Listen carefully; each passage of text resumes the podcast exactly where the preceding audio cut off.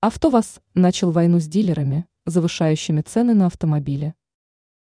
На АвтоВАЗе начали борьбу с дилерами, которые искусственно завышают цены на автомобили «Лада».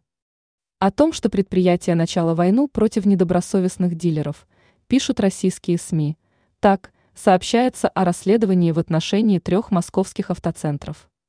На «АвтоВАЗе» решили бороться с дилерскими центрами, которые искусственно завышают цены на автомобили «Лада», пишут российские СМИ со ссылкой на пресс-службу Тольяттинского автозавода.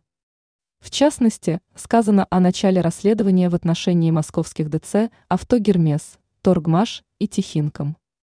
Поводом для этого стали сообщения в СМИ о завышении цен на модель «Лада Веста Ин». В качестве меры реагирования принято решение о приостановке поставок автомобилей в эти центры.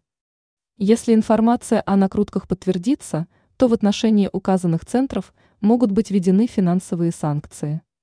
Также могут быть сокращены квоты на поставку автомобилей, либо последовать полный разрыв соглашений. Одновременно автокомпания обращается к клиентам с просьбой включаться в борьбу с недобросовестными продавцами. Обо всех фактах завышения цен покупатели могут сообщать на горячую линию, либо отправить сообщение с помощью QR-кода. Вопрос о продаже нового авто у дилера ПРЦ при обращении – будет решен в течение суток с момента получения жалобы от клиента. Как сообщают СМИ, после публикации этой информации в Москве начали менять цены, а стоимость некоторых экземпляров снизилась почти в 1,5 раза.